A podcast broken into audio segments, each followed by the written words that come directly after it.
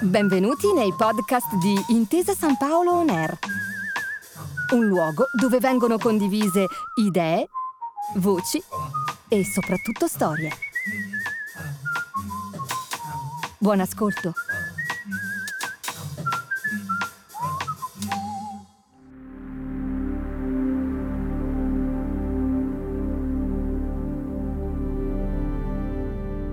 Il settore aerospaziale in cui si intersecano le innumerevoli attività di ricerca, sviluppo e realizzazione delle infrastrutture spaziali è stato supportato per decenni dai finanziamenti istituzionali e dalla cooperazione tra gli Stati, che hanno portato alla costruzione della prima stazione spaziale internazionale, la ISS, protagonista dell'episodio precedente. Proprio in quell'episodio ci siamo lasciati con l'ombra di un nuovo personaggio che, sognando di conquistare Marte, avrebbe rivoluzionato con l'avvento del nuovo millennio la storia aerospaziale e ribaltato il paradigma delle origini caratterizzato da un'evoluzione tecnologica lenta e guidata dall'alto. Elon Musk, con le sue idee visionarie, segna di fatto l'avvento delle agenzie spaziali private e così quella che oltre mezzo secolo fa era stata l'appassionante battaglia per la conquista della Luna tra USA e URSS, diventerà da lì a poco una concorrenza aperta a chiunque in possesso di denaro da investire, un nuovo mercato della space economy che conta oggi oltre 10.000 aziende private. Subito dopo Elon Musk, infatti, altre due personalità note al grande pubblico entreranno in scena nella nuova era dell'esplorazione spaziale privata. Jeff Bezos e Richard Branson. Proprio questi tre visionari della Silicon Valley saranno i protagonisti dell'episodio di oggi, in cui ripercorreremo nel dettaglio le tappe del nuovo paradigma spaziale.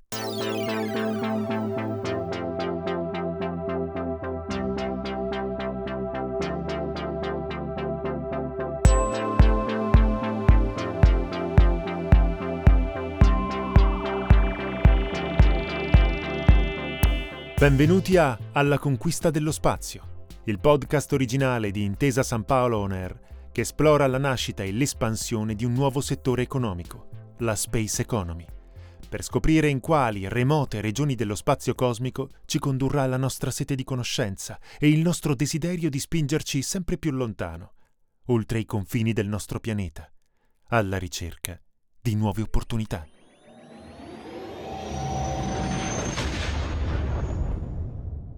Dicevamo di Elon Musk. Figlio dell'ingegnere sudafricano Errol Musk e della dietista May, Elon Musk nasce in Sudafrica a Pretoria nel 1971 e cresce tra il Sudafrica e il Canada, diventando poi cittadino americano. Conosciuto per essere uno tra i più proficui imprenditori dell'era di Internet, Musk creò la prima startup quando aveva 12 anni. Un videogioco venduto poi a una rivista di computer, Blastar, in cui una navicella spaziale doveva respingere l'invasione degli alieni. Frequenta la Queen's University di Kingston, in Ontario, e nel 1992 si trasferisce alla University of Pennsylvania a Filadelfia, dove nel 1997 consegue la laurea in fisica ed economia, per poi iscriversi alla scuola di specializzazione in fisica alla Stanford University in California, che lascia però dopo soli due giorni, perché pensava che Internet avesse molto più potenziale per cambiare la società rispetto al lavoro in fisica. Di fatto, dopo aver avviato e venduto per l'incredibile cifra di 370 milioni di dollari la sua prima vera startup, Zip2, un provider di contenuti online, Musk decide di fondare un'altra startup nel campo dei pagamenti elettronici. Nel 2000 nasce così PayPal, che conquistando immediatamente quote di mercato grazie all'alto livello di affidabilità, verrà venduta solo due anni più tardi al colosso dell'e-commerce eBay. Venduta a PayPal per la modica cifra di 1,5 miliardi di dollari, si chiude per Musk l'era di Internet e inizia quella spaziale. Il giovane imprenditore inizia fin da subito a dedicarsi alla realizzazione del suo sogno di bambino, creare una compagnia spaziale e così fonda in magazzino a El Segundo in California, insieme a Tom Mueller, e Space Exploration Technology, SpaceX. L'anno prima, nel 2001, Musk aveva iniziato a studiare la possibilità di conquistare lo spazio finanziando Mars Society, un'organizzazione non profit internazionale nata con lo scopo di promuovere a livello politico l'esplorazione del pianeta Marte e avviare programmi per una possibile futura missione sul pianeta rosso. Ah, eh, per inciso, Musk è stato a lungo convinto che per la sopravvivenza della vita l'umanità dovesse diventare una specie multipianeta. La NASA in quel momento non ha un programma per andare su Marte, il che spinge il giovane imprenditore a decidere di dare vita a un programma spaziale alternativo a quello dell'Agenzia Spaziale Federale Americana.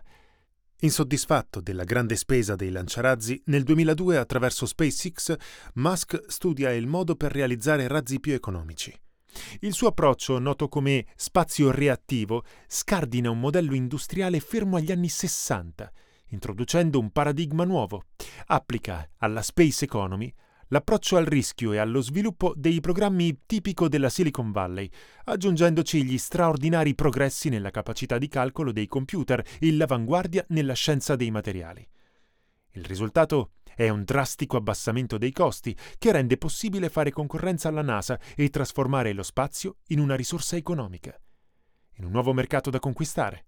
Basti pensare che lo sviluppo dei razzi Falcon di SpaceX, lanciati per la prima volta in orbita nel 2006, sono costati solo 400 milioni di dollari rispetto ai circa 4 miliardi che sarebbero serviti alla NASA per fare la stessa operazione.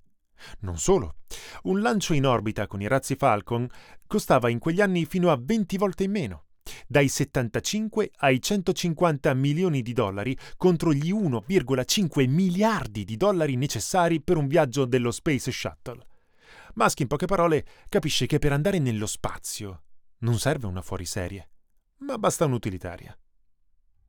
La prima a capire la portata della svolta è proprio la NASA, che nel 2005 decide di coinvolgere i privati nello sviluppo delle tecnologie necessarie all'esplorazione spaziale, al fine di contenerne i costi e rendere più veloci le procedure. E assegna proprio a Musk il contratto Commercial Orbital Transportation Services per inviare merci alla Stazione Spaziale Internazionale con un investimento di 396 milioni di dollari. Nel 2012 SpaceX riuscirà a inviare la sua prima navicella sulla stazione spaziale orbitante e oggi è il principale fornitore della NASA per il trasporto di merci e persone sulla ISS. L'astronauta italiana Samantha Cristoforetti è arrivata sulla Stazione Spaziale Internazionale per la sua seconda missione di lunga durata nello spazio con la navicella Crew Dragon, spinta da un razzo Falcon 9, entrambi realizzati da SpaceX. Ma la rivoluzione di Musk non è ancora compiuta. L'obiettivo di SpaceX e del suo fondatore rimane la conquista di Marte, a cui Musk lavora dal 2012 attraverso il programma Starship per la creazione di un veicolo spaziale in grado di trasportare l'equipaggio su Marte e altri corpi celesti, insieme al suo booster Super Heavy. Una vera e propria astronave, progettata per utilizzare una combinazione di frenata aerea e discesa propulsiva, utilizzando il carburante prodotto da una struttura su Marte. Tuttavia, per scoprire se l'ambizione marziana di Elon Musk avrà successo, ci tocca attendere che il tempo e la visione del super imprenditore facciano il loro corso.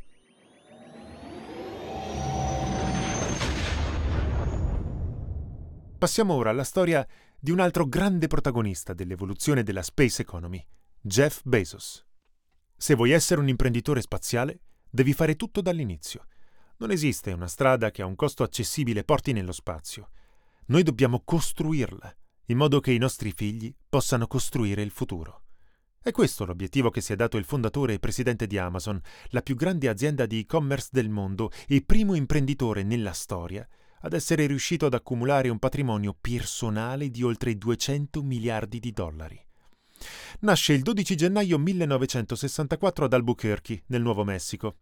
Jeffrey Preston Jorgensen, nome natale di Jeff Bezos, mostra fin da piccolo un grande interesse per la tecnologia. Nel 1986 si laurea in ingegneria elettronica all'Università di Princeton e inizia la sua carriera a Wall Street nel settore informatico, sviluppando una rete internazionale per una società di telecomunicazioni. Dopo alcuni cambi di azienda, Bezos capisce che la vita tranquilla non fa per lui e nel 1994 decide di lasciare il lavoro e fondare, nel garage di casa sua a Seattle, la società Cadabra, presto ribattezzata Amazon. Se l'idea iniziale era quella di rendere disponibile un vastissimo catalogo di libri acquistabili comodamente da casa, oggi Amazon è di fatto la più grande azienda di e-commerce al mondo il che ha permesso di far maturare gli interessi di Bezos e, negli anni successivi, di creare la Bezos Expeditions per investire in start-up innovative e di acquisire aziende quali Twitch, Uber, Twitter, Airbnb, Google, Workday e Washington Post.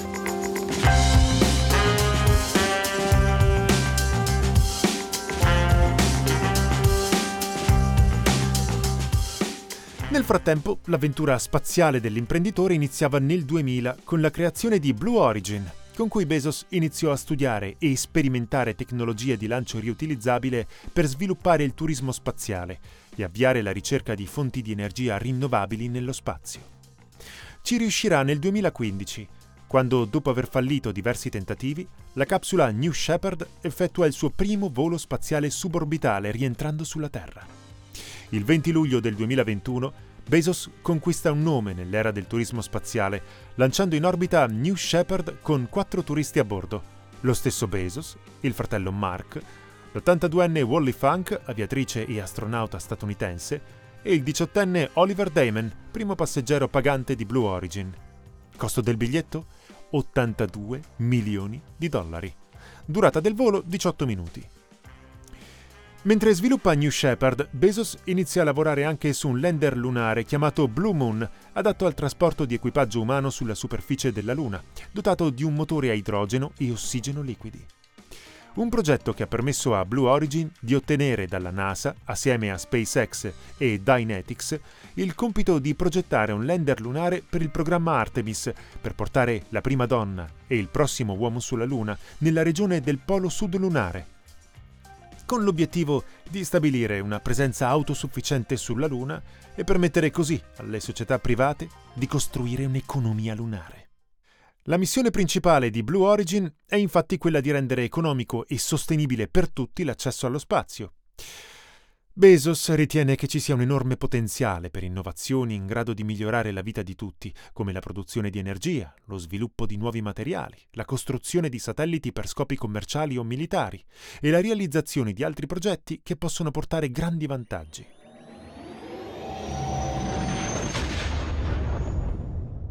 Siamo così giunti all'ultimo dei protagonisti di questo episodio, Sir Richard Branson. Investitore, autore e filantropo, Richard Branson è uno dei più noti e prolifici imprenditori della Gran Bretagna, con un patrimonio netto di circa 6,2 miliardi di dollari. Nato nel 1950 nel Surrey, in Inghilterra, ha iniziato la sua prima avventura imprenditoriale quando aveva 16 anni, fondando una rivista chiamata Student, che utilizzò per vendere dischi per corrispondenza. A 22 anni apre anche un negozio di dischi e poi una casa discografica, Virgin Records, che nel giro di pochi anni diventa la seconda etichetta inglese per vendite di dischi. Tra gli artisti e le band contrattualizzate negli anni da Branson ci sono i Rolling Stones, Peter Gabriel, gli XTC e gli UB40. A 34 anni lancia la compagnia aerea Virgin Atlantic, che però dopo pochi anni entrò in crisi, costringendo Branson a vendere Virgin Records alla EMI per 500 milioni di sterline, grazie ai quali l'imprenditore britannico rimise in sesto la compagnia aerea. Sotto il Virgin sono nate oltre 400 aziende in vari settori, dalla musica ai viaggi, dalla salute alle telecomunicazioni, fino all'aerospazio con la Virgin Galactic, fondata nel 2004, prima linea spaziale commerciale al mondo a offrire voli suborbitali ai turisti e successivamente la Virgin Orbit, fondata nel 2017 come società di lancio nello spazio di piccoli satelliti. La Virgin Galactic ha sviluppato due veicoli per il volo spaziale. La Spaceship 2, primo veicolo spaziale commerciale riutilizzabile al mondo con equipaggio, e il White Knight 2, l'aereo da trasporto per Spaceship 2. Entrambe le navicelle spaziali sono progettate per portare le persone al di là dei confini terrestri, nello spazio, permettendo loro di sperimentare l'assenza di gravità e vedere la curvatura della Terra.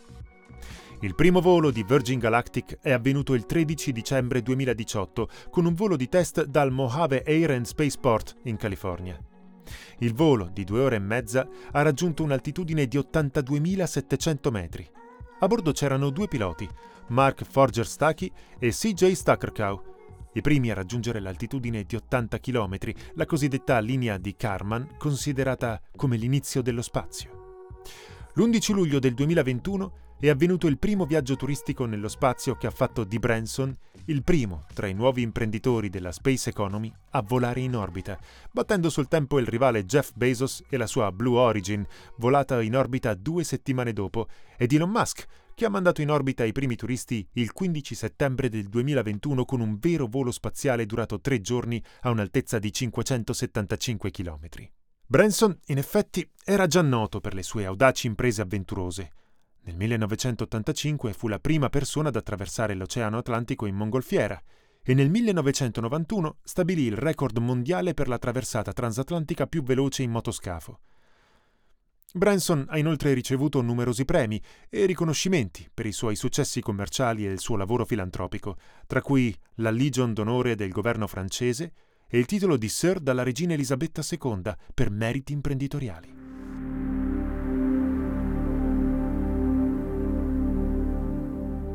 Grazie per aver viaggiato con noi alla scoperta della Space Economy.